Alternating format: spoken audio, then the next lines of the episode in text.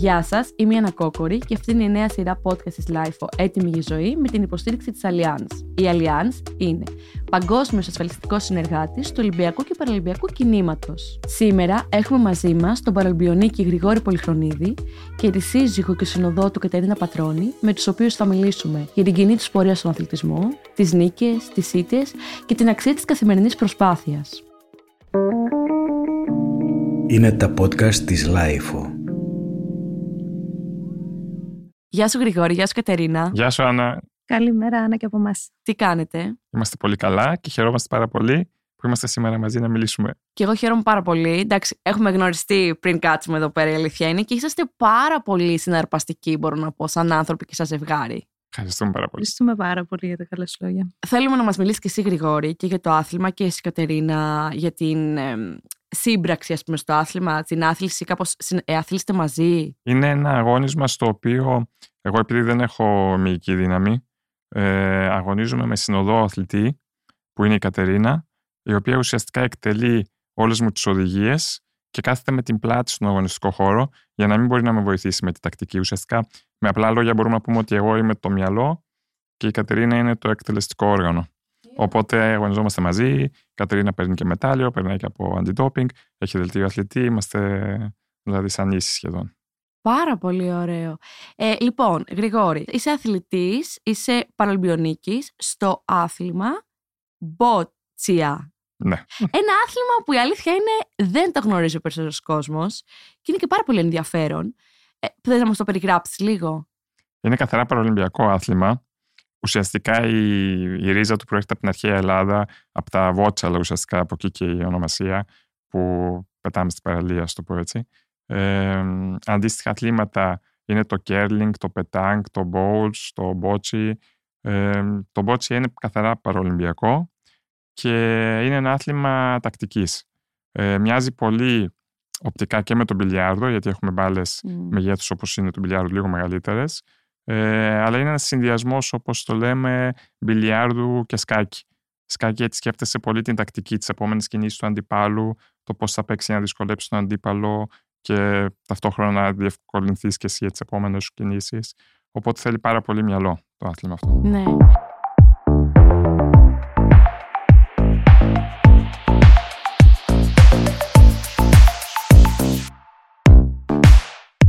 Πώς, σου, πώς έκανες τη σύνδεση και είπες θέλω να ξεκινήσω να παίζω αυτό το άθλημα. Εγώ πάσχω από νοτιέμι και τροφία που είναι μια εκφυλιστική νόσος που ουσιαστικά δεν έχω δύναμη. Δηλαδή νιώθω τα πάντα, μπορώ να κουνήσω χέρια και πόδια, αλλά πάρα πολύ λίγο. Δηλαδή δεν έχω δύναμη να σηκώσω το χέρι μου, να ξύσω τη μύτη μου για παράδειγμα, ε, ούτε να περπατήσω εννοείται, ούτε καν να σταθώ.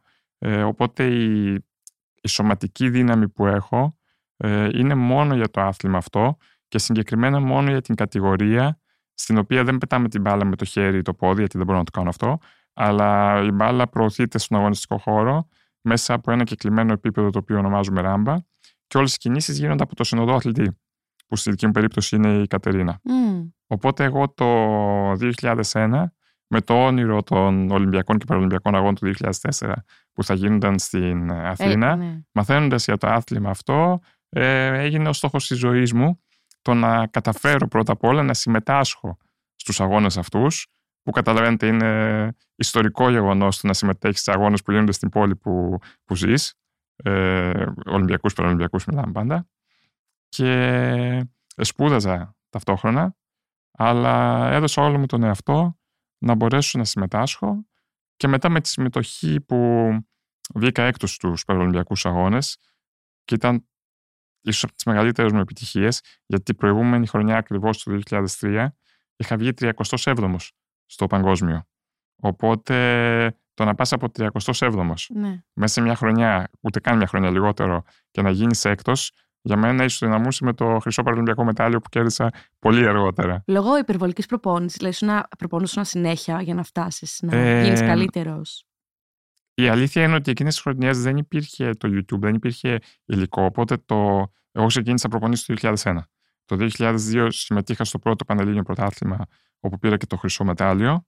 Και το 2003 ε, μπήκα στην πρώτη φορά εθνική ομάδα που συστάθηκε ε, ελληνική εθνική ομάδα μπότσια, η οποία συμμετείχε στο παγκόσμιο κύπελο στη Νέα Ζηλανδία.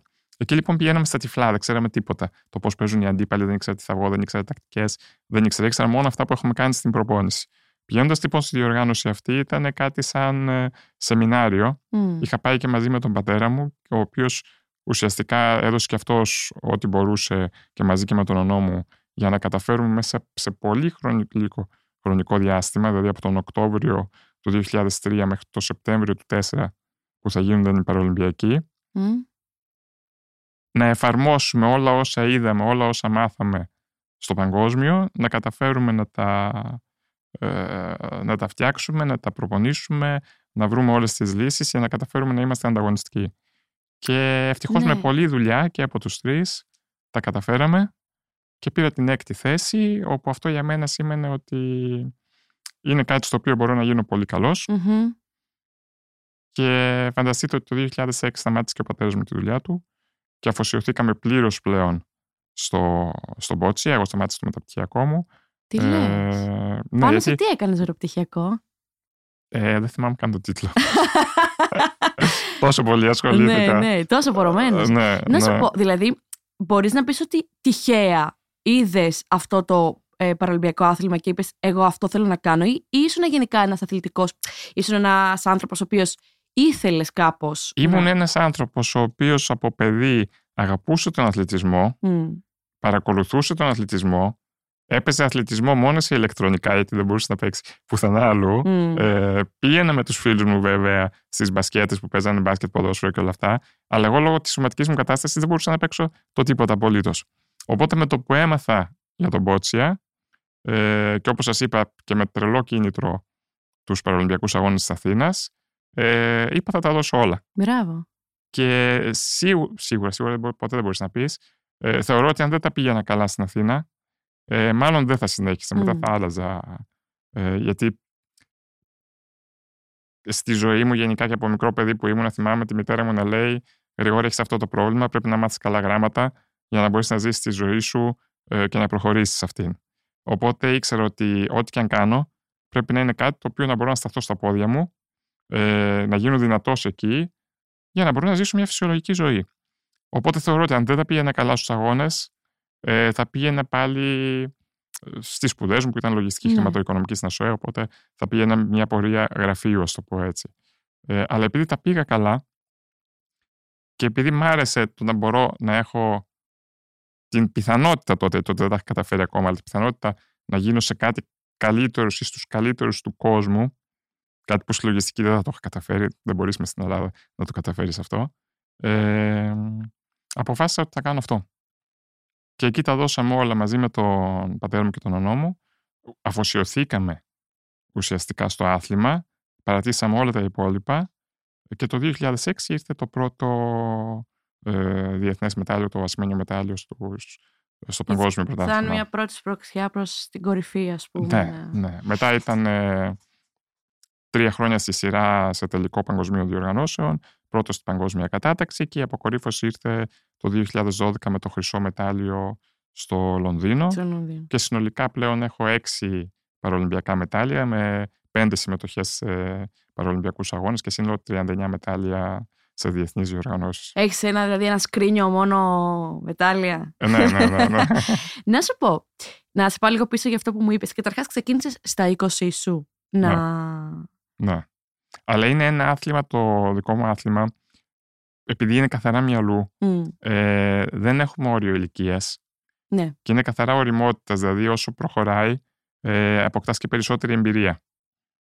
Οπότε, όσο μεγαλύτερο, τόσο είναι και πιο θετικό αυτό. Το μόνο που είναι, αυτό που προσπαθώ να αντέξω, γιατί πλέον είναι πολλά τα χρόνια, είναι η αντοχή σε αυτή την πίεση του να είσαι πάντα στην κορυφή. Αυτό Του να είναι... καταφέρνεις πάντα να είσαι ανταγωνιστικός. Δηλαδή, μου είναι πάρα πολύ δύσκολο το κάθε χρόνο να σκέφτομαι τι άλλο πρέπει να βρω για να έχω κάποιο ανταγωνιστικό πλεονέκτημα στην επόμενη διοργάνωση, να κάνω κάποια έκπληξη στον αντίπαλό μου. Γιατί πλέον τόσα χρόνια είναι δύσκολο κάθε φορά να πρωτοπορείς και κάτι να κάνεις. Και η αλήθεια είναι ότι δεν καταφέρνω κάθε χρονιά. Αυτό, είναι, ε, αυτό που είπες τώρα είναι τεράστιο, είναι τεράστιο θέμα, γιατί πα- πραγματικά όταν ε, φτάνεις στην κορυφή γίνεσαι ο. Που λέμε ο Γρηγο- ο Πολυχρονίδης, ο top στο, στην κατηγορία σου. Ε, είναι μια τεράστια πίεση που θα κουβαλάς πάντα. Είναι ένα τίμημα ότι πρέπει να παραμείνω εκεί και να γίνω και καλύτερος και να γίνω και καλύτερος και, και σε ένα άθλημα που ξεπερνάς τον εαυτό σου Έτσι. στην ουσία. Είναι πολύ πιο δύσκολο το να παραμείνεις παρά το να φτάσεις μια φορά και να κατέβεις. Ναι, ναι, ναι. Γιατί είναι αυτό το πράγμα το ότι πρέπει κάθε φορά να σκέφτεσαι καινούρια πράγματα, να πρωτοπορείς και να είσαι ανταγωνιστικός. Γιατί όταν ανταγωνίζεσαι σε κάτι διεθνώς, δεν πας κάπου που οι άλλοι απλά κάθονται και περιμένουν πότε θα έρθεις εσύ για να κερδίσεις, να πάρεις το μετάλλιο Μμ. και να το παίξεις μάγκας. Οι άλλοι δουλεύουν εξίσου όσο και εσύ για να σε κερδίσουν. Και δεν είναι ένας, δηλαδή είναι από όλο το κόσμο οι αντίπαλοι. Κοιτάνε και αυτοί από την πλευρά τους το τι θα κάνουν για να κερδίσουν εμένα ή τον άλλον αντίπαλο και να πάρουν αυτοί το χρυσό μετάλλιο. Έτσι, και είναι πολλοί αυτοί δυστυχώς και δυστυχώς λέω για μένα γιατί είναι αντίπαλοι μου. και, και είναι πολύ ανταγωνιστικό και αυτό είναι μεγάλη πίεση του να, του να έχεις αυτό το άγχος κάθε φορά το πώς θα πάει αυτή η διοργάνωση. Δηλαδή ξεκινάς και δεν ξέρεις, ας πούμε, θα βγεις ε, στα μετάλλια ή δεν θα μπεις καν οχτάδα, ξέρω εγώ. Είναι πολύ δύσκολο αυτό.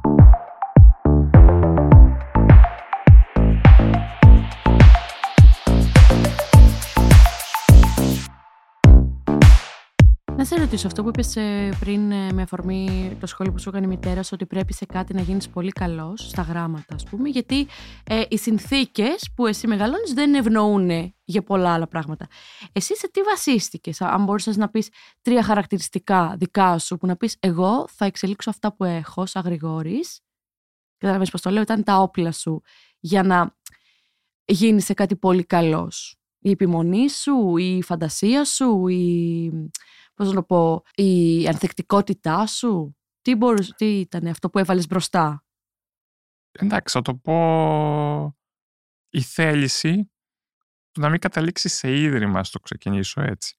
Κάτι που δεν πρέπει να υπάρχει καν, δηλαδή πρέπει να υπάρχει εντελώς η αποϊδρυματοποίηση. Αλλά αν κάποιος δεν καταφέρει να κάνει κάτι και όταν η καθημερινότητά του ξεκινάει, όχι η καθημερινότητα, το 24ωρο μου ε, χρειάζεται βοήθεια, γιατί και τη νύχτα που κοιμάμαι, για να γυρίσω πλευρό πρέπει να έρθει κάποιος και να με γυρίσει. Δεν μπορώ να το κάνω μόνος μου. Για να σκοτώ από το κρεβάτι πρέπει κάποιος να με βοηθήσει. Για να πληθώ πρέπει κάποιος να με βοηθήσει. Για να φάω πρέπει κάποιος να με βοηθήσει. Για να πάω το λέτε πρέπει κάποιος να με βοηθήσει. Σε όλα πρέπει κάποιος να με βοηθήσει. Οπότε αυτό πάει να πει ότι αν δεν είσαι καλός σε αυτό που θα κάνεις, θα καταλήξεις απλά να είσαι κάπου ακινητοποιημένος. Mm. Ε, αυτό το ήξερα από μικρό παιδί. Δηλαδή είχα γνώση της πραγματικότητας, δεν, ε, ε, δεν έλεγα δηλαδή ότι α, είναι κάτι που έχω φέτος του χρόνου θα περάσει. Το γνώριζες. Το γνώριζα. Οπότε σε μια σε έναν κόσμο που ξέρω ότι δεν μπορώ να δουλέψω οικοδομή ή δεν μπορώ να γίνω χορευτής ή δεν μπορώ τέλος πάντων, να κάνω όλα τα επαγγέλματα τα οποία δεν μπορώ να τα κάνω ε, ήξερα ότι η επιστήμη είναι η μόνη που θα μπορούσα να στηριχθώ ε, οπότε πάντα ήταν προτεραιότητα δεν, δεν θα πω ότι έλειωνα στο διάβασμα ή Μμ. τέτοια πράγματα. Όχι, δεν ήμουν πέρα από το φυσιολογικό, αλλά πάντα ήταν η προτεραιότητα το ότι στα μαθήματά μου πρέπει να τα πάω καλά. Για τον αθλητισμό ούτε λόγος. Από μικρό. Όχι, γιατί δεν γνώριζα τον Μπότσια. Μμ. Γιατί ουσιαστικά το μόνο άθλημα και η μόνη κατηγορία για μένα είναι το Μπότσια, η κατηγορία BC3 που είναι αυτή με, την, ε, με τη ράμπα. Μέχρι τα 20 δεν το γνώριζα αυτό. Ε, οπότε ήταν καθαρά το θέμα των σπουδών. Ε, όπου χωρίστε να υπερβάλλω εαυτόν, ε, τα πήγα πάρα πολύ Μμ. καλά. Δηλαδή ήμουν άρρωστος και στο σχολείο και στο πανεπιστήμιο τα πήγα πολύ καλά. Σ- Είχα σκοπό να κάνω και τα μεταπτυχιακό, αλλά μετά η ζωή μου ξαφνικά Τα... ναι. άλλαξε εντελώς. Άλλαξε και εσύ την άλλαξες με κάποιο τρόπο. Επέλεξες να Μου πεις- δόθηκε η ευκαιρία και την Και άρπαξα την από παλιά. άρπαξες, μπράβο. Να σου πω, ένιωθες, έχεις νιώσει ποτέ σε μικρότερη ηλικία. Προφανώς είναι κάποια πιο ενστικτόδη, ας πούμε, αισθήματα που λέμε ρε γαμώτο, οι άλλοι παίζουν μπάσκετ, εγώ δεν μπορώ. Έχεις νιώσει ποτέ μια αδικία από τη φύση, ας πούμε, από τη ζωή, οτιδήποτε; Νομίζω ότι είχα μπει αυτόματα Μμ. για να μην στεναχωρώ τον εαυτό μου σε μια φάση που έλεγα απλά ότι εγώ αυτό δεν το μπορώ και οκ και τι έγινε, ας Και πούμε. έτσι, okay, ναι. Δεν, δηλαδή ευχαριστιόμουν τους φίλους μου που παίζανε, δεν με, δεν με ενοχλούσε εμένα. Δεν, Υπήρχε δεν, δεν, δεν με συμπερίληψη. ενοχλούσε. Συμπερίληψη υπήρχε. Ναι, εννοείται. Γρηγόρη, αλλά και εσύ πάμε να. Ω, δόξα τω Θεώ, είχα πάντα, ε, δηλαδή με τους φίλους μου τους παιδικούς ακόμα κάνω παρέα.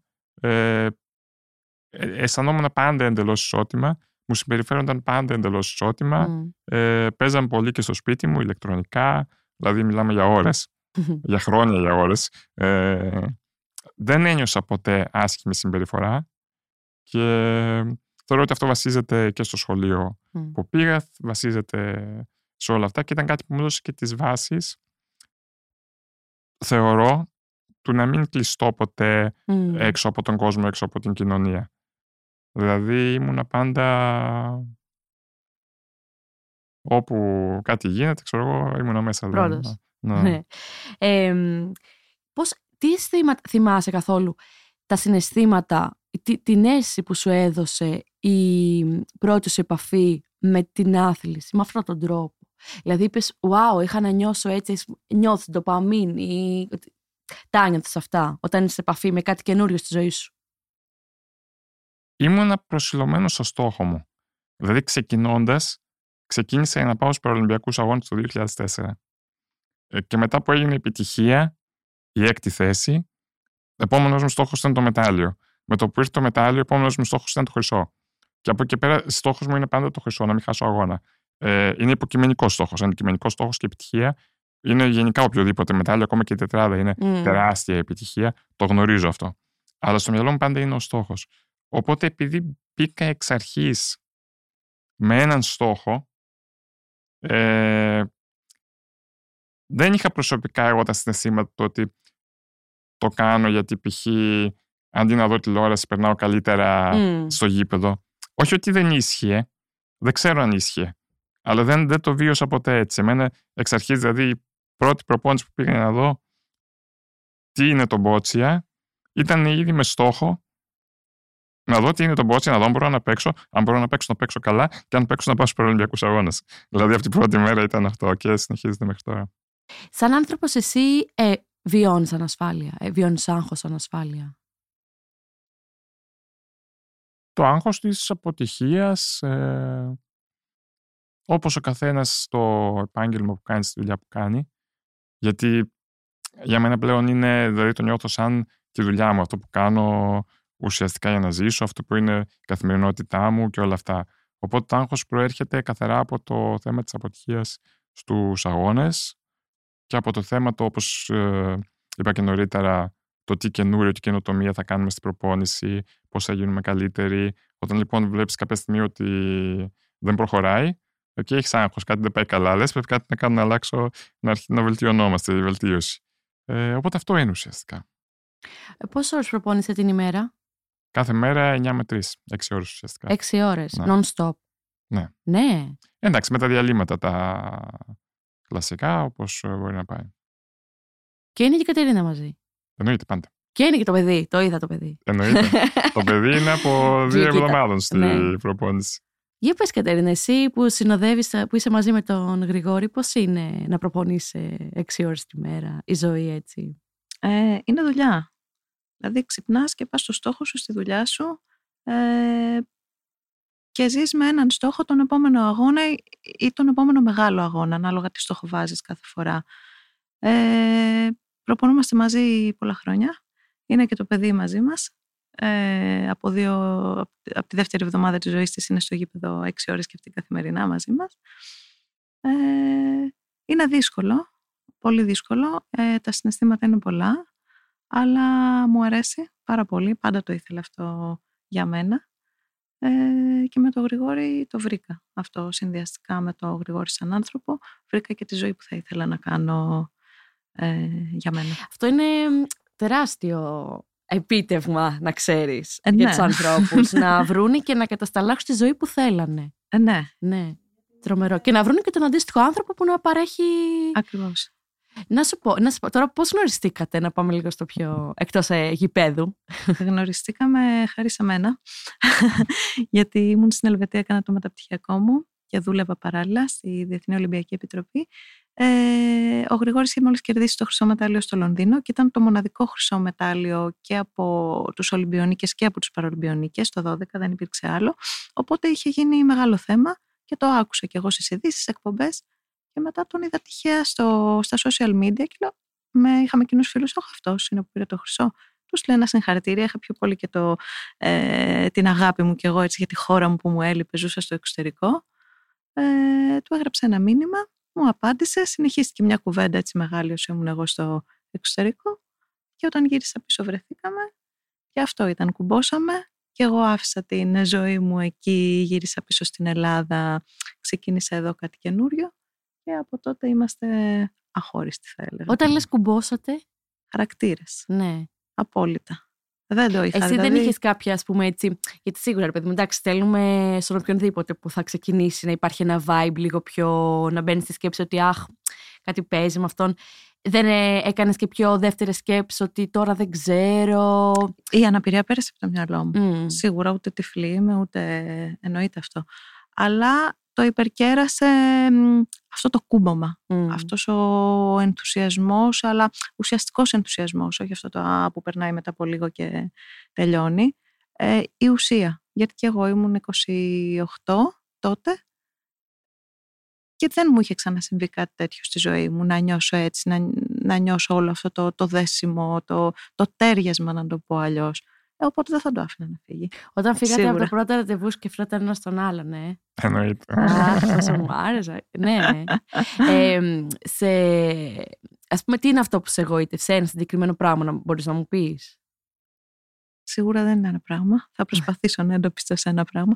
Ε, είναι είναι συνδυαστικά η επιμονή του μέχρι να πετύχει αυτό που θέλει, που δεν θα σταματήσει. Δηλαδή είναι πάρα πολύ επίμονος να φτάσει στο στόχο του στην κορυφή. Συνδυαστικά με μια απίστευτη τρυφερότητα και ευγένεια και μια θέληση να κάνει τα πάντα για τον άλλον. Δηλαδή έχω ζήσει με το Γρηγόρη πράγματα που με αρτιμελείς ανθρώπους δεν τα έζησα ποτέ. Δηλαδή έχω δει τη θέληση του Γρηγόρη και όχι μόνο τη θέληση να, να κάνει πράξη πράγματα για μένα που άλλοι άνθρωποι που έχουν την υγεία τους το 100% δεν, δεν προσφέρονται να τα κάνουν αυτά τα πράγματα. Δηλαδή αυτό για μένα ήταν, ήταν τέλειο.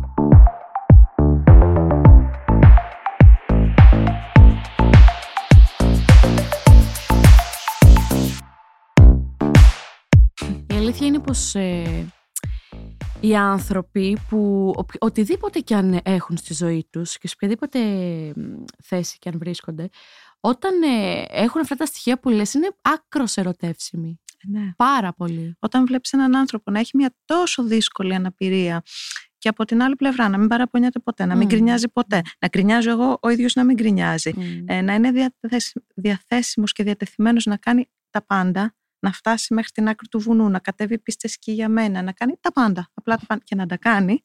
Ε, και άλλοι που έχουν πλήρη υγεία τους να σου λένε Μωρέ βαριέμαι, μωρέ θέλω να δω μπάλα, μωρέ θέλω να δω... Ε, όλο αυτό, λες, ναι, ναι, sorry. ναι, ναι, sorry. Δεν ναι. θα έρθω ναι, ναι, ναι, ναι, ναι. Και να σου πω, είναι και αυτό το ότι λέμε ρε παιδί μου αναπηρία. Mm. Πόσοι συναισθηματικά ανάπηροι άνθρωποι υπάρχουν εκεί έξω Αυτό που είναι δεν το χειρότερο. μπορούν να. Όχι απλά ερωτικά, σε πολύ βασικά πράγματα να συναισθανθούν και να προσφέρουν έτσι ένα συνέστημα πολύ ανθρώπινο, ούτε καν ερωτικό. Πάρα πολύ. Με αυτού του Και είδους δεν την φαίνονται. Και αναπηρία. λέμε, ας πούμε, ένα άνθρωπος με αναπηρία δυσκολεύεται. Πόσο δυσκολεύεται ένας άνθρωπος να στεριώσει τη ζωή του, να αισθανθεί πράγματα, να δώσει, να λάβει, που συναισθηματικά είναι, είναι αναλφάβητος. Τη σωματική αναπηρία θα τη βολέψεις λίγο έτσι, λίγο αλλιώς θα βρεις Mm. τα πατήματά σου. Την, ε, ε, άλλου τύπου δυσκολίες πνευματικές δεν βολεύεται. Ναι, Είναι ναι. δύσκολο.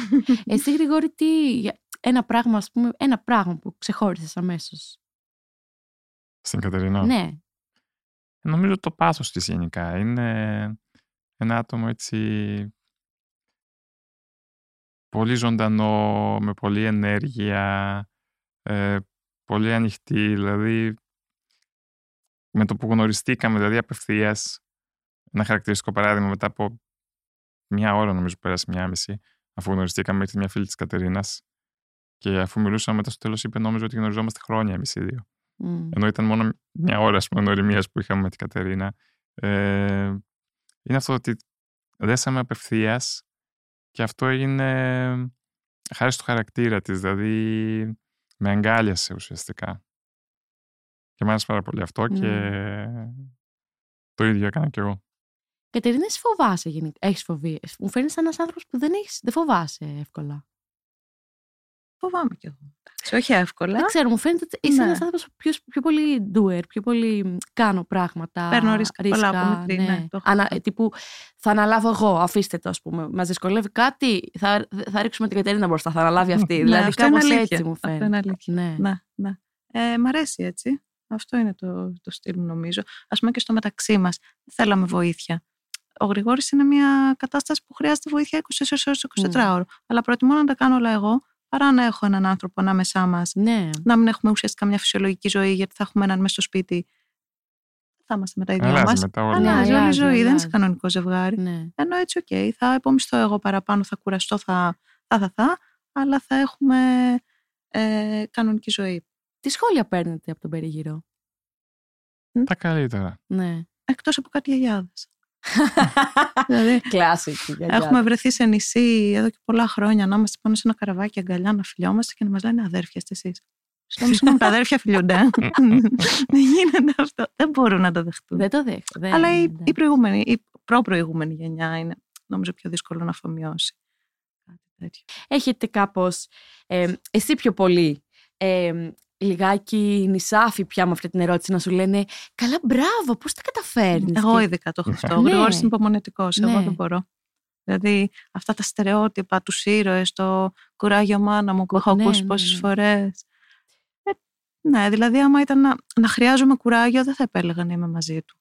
Αυτό Απλά σίγουρα. αβίαστα σου βγαίνει και... Αβίαστα, ναι. Δεν λέω ότι δεν κουράζομαι. Σίγουρα Όχι. κουράζομαι έτσι. Είναι λογικό αυτό, αλλά το θέλω Μμ. και το κάνω. Και πρέπει να απαντάς εσύ «Μπράβο, εσύ πώς τα καταφέρνεις που είσαι με ένα κακοποιητικό τύπο που δεν είναι να σε συναισθάνεται». δηλαδή πραγματικά... ε, Δεν καταλαβαίνουμε. Βλέπουμε το προφανές και αμέσως Ναι. σκεφτόμαστε. Ναι. Εσύ, Γρηγόρη, έχεις Έτσι. καθόλου αυτό το. Επειδή είσαι ένας άνθρωπος ο οποίος, από ό,τι καταλαβαίνω, δεν ε, σκέφτεσαι μειονεκτικά για σένα. Έτσι νιώθω, έτσι αισθάνομαι. Ότι Όχι καθόλου. ναι, έχεις Ούτε το ένα, νιώθω. ούτε έχεις το- έναν ε, πυρηνικά μ, εσω, ε, εσωτερικευμένο αυτοθαυμασμό και αυτοσεβασμό, το οποίο το χρειαζόμαστε όλοι, και σε συνθήκες που δεν ευνοούν. Θα μπορούσες πολύ εύκολα να πεις ε, «Δεν κάνω εγώ γι' αυτό, δεν ε, κατάλαβες, δεν το προσπαθώ καν». Και δεν ξέρω αν είναι τρόπος που ανατράφηκες ή αν είναι ένα δικό σου χαρακτηριστικό γενετής. Πάντως ε, έχεις σκεφτεί ποτέ ότι ψηλό έχω κουραστεί να, με, να γίνομαι παράδειγμα για όλους. Κατάλαβε. Να λέμε όλοι, ε, αφού το κατάραφε, τα κατάφερε ο Γρηγόρης, μπορώ και εγώ. Το έχεις αυτό καθόλου; Όχι. Πρώτα απ' όλα να σου απαντήσω στο πρώτο που Μμ. μου είπες ότι νομίζω αυτό που με χαρακτήρισε από μικρό παιδί είναι ότι απλά ε, διάβαζε την πραγματικότητα, δηλαδή ήμουν ρεαλιστής. Ήξερα το τι μπορώ και το τι δεν μπορώ. Οπότε ακολούθησα και δυνάμωσα αυτό που μπορώ. Όπως είπαμε και πριν μετά ήρθε και ο αθλητισμός και είδα κάτι που μπορώ καλά και είμαι πολύ ικανοποιημένος με αυτό που μπορώ. Το έχω καταφέρει, είμαι πετυχημένος σε αυτό. Αυτό συνεχίζω και κάνω. Με ικανοποιεί αφάνταστα. Έχω βρει, έχω πετύχει τους στόχους μου. Ε, η επόμενη στόχη είναι να συνεχίσω να κάνω αυτό που κάνω και να μπορώ να φροντίσω την οικογένειά μου. Έτσι και με την κόρη μας τώρα που είναι μικρή.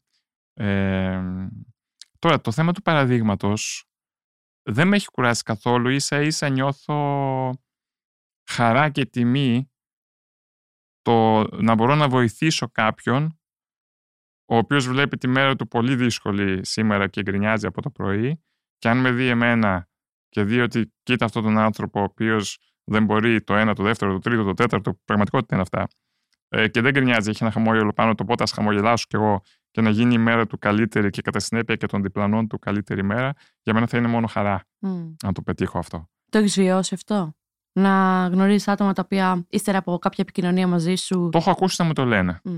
Να το δω με τα ίδια μου τα μάτια, όχι, δεν έχει, δεν έχει τύχει, αλλά έχω ακούσει πολλούς να έρχονται και να μου λένε ότι ξέρω εγώ, ακολούθησα το παράδειγμά σου, είδα ότι κατάφερες αυτό και με βοήθησε και εμένα να μην γκρινιάζω, ξέρω εγώ, να μην κάνω.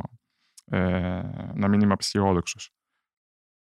Αυτό είναι καλό, όπως είναι και καλό και θεωρώ ε, ίσως το πιο δυνατό εργαλείο ε, για, την, για την αναπηρία ουσιαστικά να μην φαίνεται κάτι τόσο κακό ε, τους Παραλυμπιακούς Αγώνες.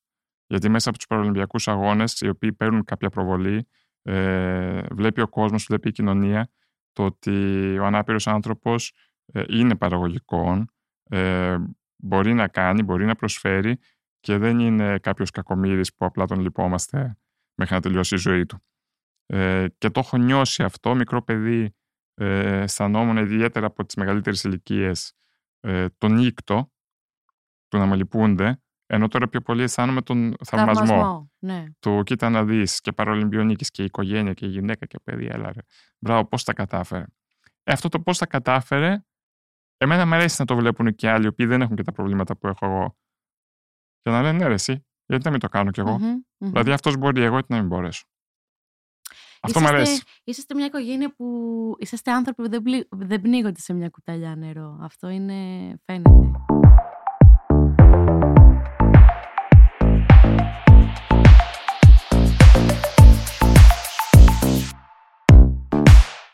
Θέλω να κάπως να μου ορίσετε τι σημαίνει αναπηρία για σας. Πώς τη ζείτε εσείς, πώς, πώς, ε, και με βάση πώς είναι ε, δοσμένη κοινωνικά αυτή Προηγούνται κυρίες. Το... Για μένα είναι πφ, η δυσκολία στην καθημερινότητα των απλών πραγμάτων. Δηλαδή θέλω να του πω, ρε παιδί μου, ξυπνητήρι 8 παρατέταρτο, 8 έχουμε φύγει. Ε, δεν γίνεται αυτό. Πρέπει να ξυπνήσουμε δύο ώρες νωρίτερα για να κάνουμε όλες τις διαδικασίες, γιατί έχω τον εαυτό μου. Πρέπει να βοηθήσω για ό- ό,τι θα κάνω για μένα να τα κάνω για τον Γρηγόρη. Οπότε όλη μέρα πάει πιο αργά. Μμ. Οπότε πιέζει το πρόγραμμα. Αυτό για μένα δηλαδή είναι το μεγαλύτερο σε, σε εισαγωγικά βάρος εμπόδιο. που δέχομαι από Ναι. την αναπηρία. Δεν είναι κάτι άλλο. Γιατί εντάξει και προσβάσιμα ε, είναι τα, πε- συγγνώμη, τα περισσότερα μέρη πλέον. Είναι.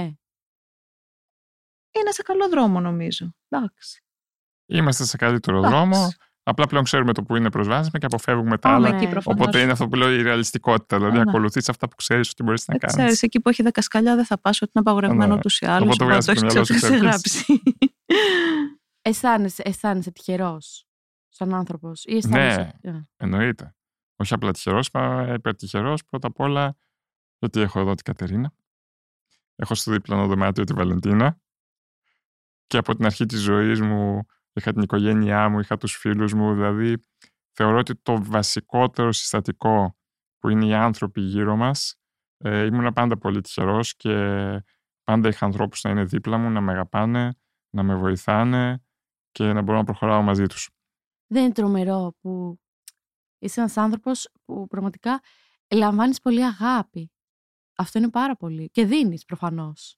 Αλλά πόσο μ, θαυμάσιο είναι αυτό. Ότι λαμβάνεις πολύ. Αυτό είναι, είναι απίστευτο και πραγματικά το έχω νιώσει. Ε, σου λέω από μικρή ηλικία, δηλαδή από το σχολείο, αλλά και μετά στον εργασιακό μου χώρο, όσο εργαζόμουν ε, στην ΕΚΟ, ακόμα και με τους χορηγούς μου, την Allianz. Δηλαδή βλέπω ότι όπου πάω, δεν θέλω να περιευτολογήσω, δεν λέω να δείξω ότι α, εγώ είμαι. Μμ. Απλά είναι η αλήθεια, είναι πραγματικότητα. Νιώθω ότι με υποδέχονται σαν μέλος της οικογένειάς τους. Και μου αρέσει πάρα πολύ αυτό, δηλαδή με γεμίζει ε, αγάπη και είναι ένα τεράστιο κίνητρο που σου λέει ότι αυτό που κάνεις το κάνεις σωστά, οπότε προχώρα και συνέχισέ το. Σε καθημερινά εμπόδιο, ας πούμε, που θα μπορούσε να πεις ότι πραγματικά αυτό δεν το αντέχω άλλο. Θα ήθελα να αλλάχτεί. Ένα καθημερινό εμπόδιο. Εντάξει, τα εμπόδια είναι αυτό που είπαμε για την αναπηρία πριν, που η αναπηρία είπαμε είναι μια κατάσταση η οποία δημιουργεί εμπόδια. Αυτά τα εμπόδια λοιπόν σε άλλες χώρες Μμ. ε, είναι πολύ λιγότερα. Δηλαδή, θα πω ένα χαρακτηριστικό παράδειγμα του 2003 στη Νέα Ζηλανδία. Ο αρχηγός της αποστολής, που είναι ένας κύριος ε, τετραπληγικός, ε, είπε «Εδώ δεν αισθάνομαι ανάπηρος». Και αυτό μου έμεινε στο μυαλό μου και λέω «Κοίτα να δεις», λέω, πόσο δίκαιο έχει. Έχει, ναι. Γιατί δεν υπήρχε, δεν είχα βρει ένα τετραγωνικό μέτρο, τετραγωνικό μέτρο που να μην μπορώ να πάω με το καρότσι μου. Όπου ήθελα να πάω, υπήρχε παντού πρόσβαση. Και πραγματικά, ε, κοίτα να δεις, λέω. Ε, αυτό λοιπόν δυστυχώς είναι σπάνιο ε, και η χώρα μας δυστυχώς βρίσκεται πολύ πίσω ακόμα. Ευτυχώς μετά τους Παραλυμπιακούς Αγώνες έχει υπάρξει ε, τεράστια βελτίωση ε, και είμαστε σε ρυθμό βελτίωσης. Ευτυχώς δεν έχει ε, σταματήσει. Αλλά δημιουργεί πολλά εμπόδια γιατί σου αποκλείει πράγματα. Δηλαδή, υπάρχει. υπερ- Για να μην ξεκινήσουμε από τα βασικά, Μμ. ε, εργασιακές ευκαιρίες για τα άτομα με αναπηρία ε, και οτιδήποτε χρειάζεται για την ε, βιοποριστική, ακόμα και στο απλό το να πας για ένα καφέ, για ένα, για ένα φαγητό ή για ψώνια, ε, πάλι υπάρχει περιορισμός. Δηλαδή σε ένα 30% που μπορείς να πας, το άλλο 70% είναι αποκλεισμός για σένα, δεν μπορείς να πας. Έτσι, για να μην πούμε ότι δεν μπορείς να πάρεις ταξί, ότι δεν μπορείς Ναι, να μπεις ναι. στα λεωφορεία.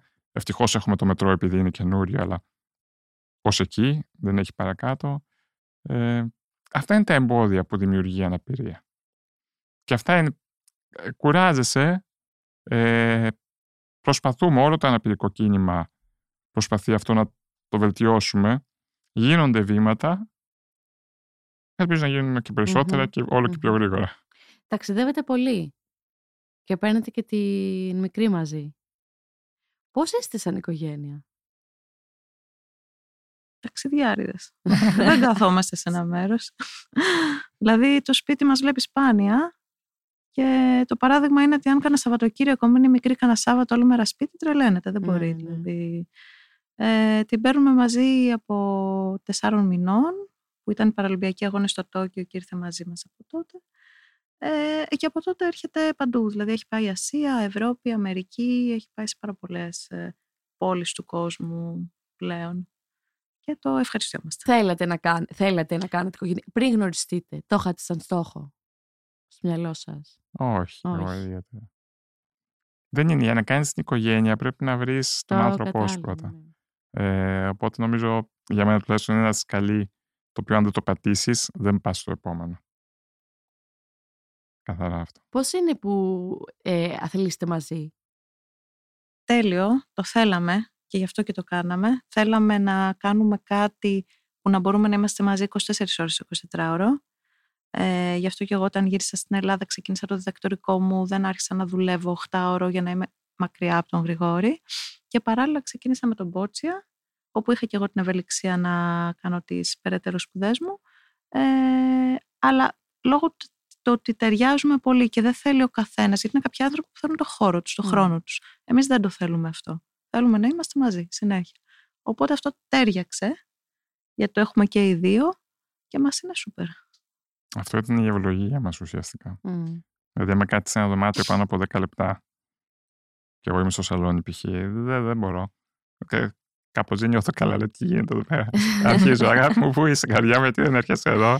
Ε, αυτό είναι όπως είπε η Κατερίνα, είναι κάτι το οποίο άλλοι άνθρωποι το έχουν, άλλοι δεν το έχουν. Ναι. Εμάς ευτυχώς το είχαμε και οι δύο, οπότε ταιριάξαμε σε αυτό ε, και μας βολεύει πολύ κιόλας. Και είναι και πολύ θετικό για το αγωνιστικό κομμάτι, γιατί πρέπει να ξέρεις αυτόν που αγωνίζεσαι πάρα πολύ καλά, έτσι ώστε την ώρα του αγώνα να μπορείς να αντιληφθείς πράγματα, καταστάσεις, να μπορείς να αλληλοστηρίξεις, δηλαδή πρέπει να γνωρίζεις τον άλλον με τον οποίο Λειτουργείτε σαν αγωνίζεσαι. ένα Ναι. άτομο. Γι' αυτό. Είναι ένα από τα ανταγωνιστικά μας πλεονεκτήματα αυτό. Ναι. Και από την πολλή προπόνηση, φαντάσου πολλές φορές ο Γρηγόρης μπορεί να μου πει λάθος οδηγία, να, μπε- να μου πει το ανάποδο από αυτό που ισχύει. Ναι, επειδή σκέφτομαι εγώ σκέφτεται- τακτική εκείνη την σκέφτεται ώρα. τακτική. Και εγώ καταλαβαίνω ουσιαστικά, επειδή τον γνωρίζω και επειδή κάνουμε τόσες ώρες προπόνηση μαζί, τι θέλει να μου πει για να μην γίνει το λάθος. Είστε, μ, να πω το κλισέ, πολύ ωραίο παράδειγμα ζευγαριού. να πω το Ευχαριστώ κλισέ. πάρα πολύ. Είστε και πολύ, ε, ε, ταιριάζετε. Κάπως η άβρα σας, μου αρέσει Ναι. πολύ. Και Ευχαριστώ είστε πολύ. ήρεμοι. Ευχαριστώ. Ήρεμοι και στα πρόσωπά σας. Ναι. Αν και προπονείστε τόσες ώρες. Εντάξει, εξαρτάται από την περίσταση. Ναι, τώρα ναι. ήρεμοι είμαστε. Γρηγόρη, έχεις ποτέ κάποια συμπεριφορά, κάποιο σχόλιο τραγικό που να έχει γίνει από τον περίγυρο και να έχεις γελάσει, να πεις τώρα εντάξει, ο άνθρωπος δεν είναι. ναι, έχει γίνει και όχι μια φορά. Δύο-τρεις φορές που μου δώσανε ψιλά. Τη μία φορά ήμουνα σε εκκλησία κοστουμαρισμένος, ήμουν δηλαδή στην πένα, ας πούμε, και μου δώσανε ψιλά. Ε, ήταν η πρώτη φορά όμως εκεί, οπότε ήμουν απλά με το στόμα ανοιχτό.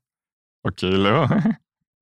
Τη δεύτερη φορά ήμουνα μόλις είχα αγοράσει ένα κινητό πανάκριβο, ξέρω εγώ το τελευταίο μοντέλο, τώρα δεν θυμάμαι τι ήταν. Και καθόμουν στον δρόμο και έπαιζα με το κινητό και σταμάτησε πάλι μια κυρία να μου δώσει ψηλά. Και λέω, Αλήθεια. δεν χρειάζομαι, λέω, είμαι, έχω, λέω, λεπτά έχω. και άλλη μια φορά που είχε μπει η Κατερίνα. Τη Βουκουρεστίου Σε σε ένα ένα- πολύ ακριβό κοσματοπολείο και ήταν απ' έξω από Ναι, το εκεί ήμουν γρήγορο. απ' έξω εγώ, πάλι αξιοπρεπώς ντυμένο. Εντάξει, δεν ήμουν με κοστούμι εκείνη τη φορά, αλλά ήμουν αξιοπρεπώς. Ε, και σταμάτησε μια κυρία, μου έδωσε λεφτά και δεν της είπα τίποτα. Έτσι, οκ, ευχαριστώ. Ευχαριστώ. Πάρε και κάτι για μένα, Κατερίνα. ναι, ναι, ναι. Ε, θέλω να. μ, Θέλω ένα σχόλιο και των δύο στο ότι ένας άνθρωπος νέας γενιάς, είτε αθλητής, είτε και δεν χρειάζεται να είναι με κάποια αναπηρία, σας ζητάει μια συμβουλή για το πώς να διαχειριστεί τα εμπόδια στη ζωή του, οποιαδήποτε είναι αυτά, ψυχολογικά ή... Αυτό για μένα δεν είναι κάτι σπάνιο, είναι Mm. η καθημερινότητα. Υπάρχει κάτι, σε- υπάρχει κάτι συγκεκριμένο που θα πεις. Και θα... Εγώ αυτό που λέω σε όλους και ιδιαίτερα και στα παιδιά που επισκέφτομαι στα σχολεία είναι το να κάνουν αυτό που αγαπάνε. Και ζωή και άμα σας πω εγώ αθλητισμό, αλλά εσείς δεν θέλετε αθλητισμό, ε, μην πάτε στον αθλητισμό. Άμα εσείς θέλετε τις τέχνες, πηγαίνετε στις τέχνες. Ε, ο καθένας, άμα κάνει αυτό που μισεί, που δεν το θέλει καθόλου, δεν θα είναι καλός. Μμ. Και μόνο μπελάς θα είναι και για τον εαυτό του και για τους υπόλοιπους. Ε, πρέπει να κάνουμε κάτι το οποίο αγαπάμε ή έστω κάτι το οποίο μπορούμε να ε, είμαστε σε καλή επαφή ε, για να μπορέσουμε να αποδώσουμε σε αυτό να είμαστε, να είμαστε καλοί, να είμαστε παραγωγικοί. Αυτό είναι το πιο σημαντικό. Το δεύτερο είναι σε όλους λέω, ποτέ μην τεμπελιάζετε. Ο καθένας έχει κάτι να κάνει. Κάπου κάτι υπάρχει το οποίο μπορεί να κάνει και το οποίο μπορεί να είναι και καλός. Ξέρω άτομα τα οποία δεν έχουν κίνηση, δεν μπορούν ούτε να μιλήσουν, δεν έχουν το λόγο τίποτα και ζωγραφίζουν, ζωγραφίζουν με το στόμα. Δηλαδή, όλοι είμαστε δυνητικά παραγωγικοί, όλοι είμαστε ισότιμοι, όλοι έχουμε τα δικαιώματά μας και πρέπει απλά ο καθένας να βρει είτε μόνος του είτε με βοήθεια. Πολλές φορές ε, στέλνω ανθρώπους και λέω, δεν ξέρω αν αυτό να σου το απαντήσω, αλλά θα ρωτήσεις αυτόν να είναι και αυτό θα σου πει τι θα κάνεις. Μην το παρατήσεις επειδή εγώ δεν σου λέω τι να κάνεις. Πρέπει λοιπόν να βρούμε μέσα από τα δίκτυα που υπάρχουν το τι μπορούμε να κάνουμε και σε αυτό το πράγμα να αναπτυχθούμε και να γίνουμε καλοί. Να το αγαπήσουμε, να μας αγαπήσει, να γίνουμε παραγωγικοί. Πολύ ωραία. Εσύ Κατερίνα; Εγώ. Τι να συμπληρώσω εγώ. Εγώ, η δικιά μου πινελιά είναι με υπομονή και επιμονή. Κάτι που μπορεί να σε ζωρίσει πολύ, επέμεινε. Μη φύγεις, συνέχισε. Δηλαδή, εγώ αυτό νιώθω και μέσα από την προπόνηση και μέσα από. Ε, και από τις επιτυχίες αλλά και από τις αποτυχίες σε διοργανώσεις επιμένεις, ψάχνεις, βρίσκεις τι είναι το λάθος που έκανες, το διορθώνεις γιατί δεν πας στο, στα τυφλά απλά συνεχίζεις και δουλεύεις ε, πας έξυπνα βρίσκεις το λάθος, το διορθώνεις και επιμένεις συνεχίζεις με πολλές ώρες και θα πετύχεις στο τέλος Μμ. δεν γίνεται Πολύ ωραία. Και πριν κλείσουμε, θέλω να μου πείτε ένα συστατικό επιτυχίας της ε, μιας καλής σχέσης. Η αγάπη νομίζω είναι πάνω απ' όλα. Από την αγάπη όλα μπορούν να βγουν. Από την αγάπη θα βγει και η ενέργεια όποτε τη χρειάζεσαι, και η υπομονή όποτε τη χρειάζεσαι, και η συγχώρεση όποτε τη χρειάζεσαι, και η φαντασία και η δημιουργία όποτε τη χρειάζεσαι για να προσφέρεις κάτι. Ε, όλα έχουν ε, σαν ρίζα την αγάπη. Μμ. Αν αγαπάς, θα τα βρεις όλα. Εάν δεν αγαπάς, δεν θα έχεις ούτε καμία όρεξη να ψάχνεις και να κάνεις. Εκεί έχει τελειώσει. ναι συμφωνώ σε αυτό είναι η αγάπη γιατί να- το να πω εγώ υπομονή αν δεν Αν αγαπάς δεν αγαπάς, ναι. δεν θα βγει Δεν βγαίνει. ναι. δεν βγαίνει δηλαδή και ζορισμένα να βγει μετά από λίγο θα τελειώσει Τώρα, επόμενος στόχος ποιος είναι; Αγωνιστικά έχουμε τώρα την επόμενη χρονιά που η μεγαλύτερη διοργάνωση είναι το Πανευρωπαϊκό Πρωτάθλημα το καλοκαίρι. Αλλά ο μεγάλος στόχος είναι οι Παραλυμπιακοί Αγώνες που είναι σε δύο χρόνια στο Παρίσι. Άντε, θα, μας- ουσιαστικά. θα, εγώ πιστεύω το έχουμε. μακάρι Ευχαριστούμε πάρα πολύ. μακάρι, Ευχαριστούμε. μακάρι. Παιδιά, καλή συνέχεια. Χάρηκα πάρα πολύ που σας γνώρισα. Και Και, θα εμείς. πιστεύω θα σας βλέπουμε και θα σας θαυμάζουμε. και εμείς ευχαριστούμε πάρα πολύ. Ευχαριστούμε και τους ακροατές σας Ναι. και τους τηλεθεατές σας. ευχαριστούμε πάρα πολύ Γεια σας, καλή συνέχεια. γεια σας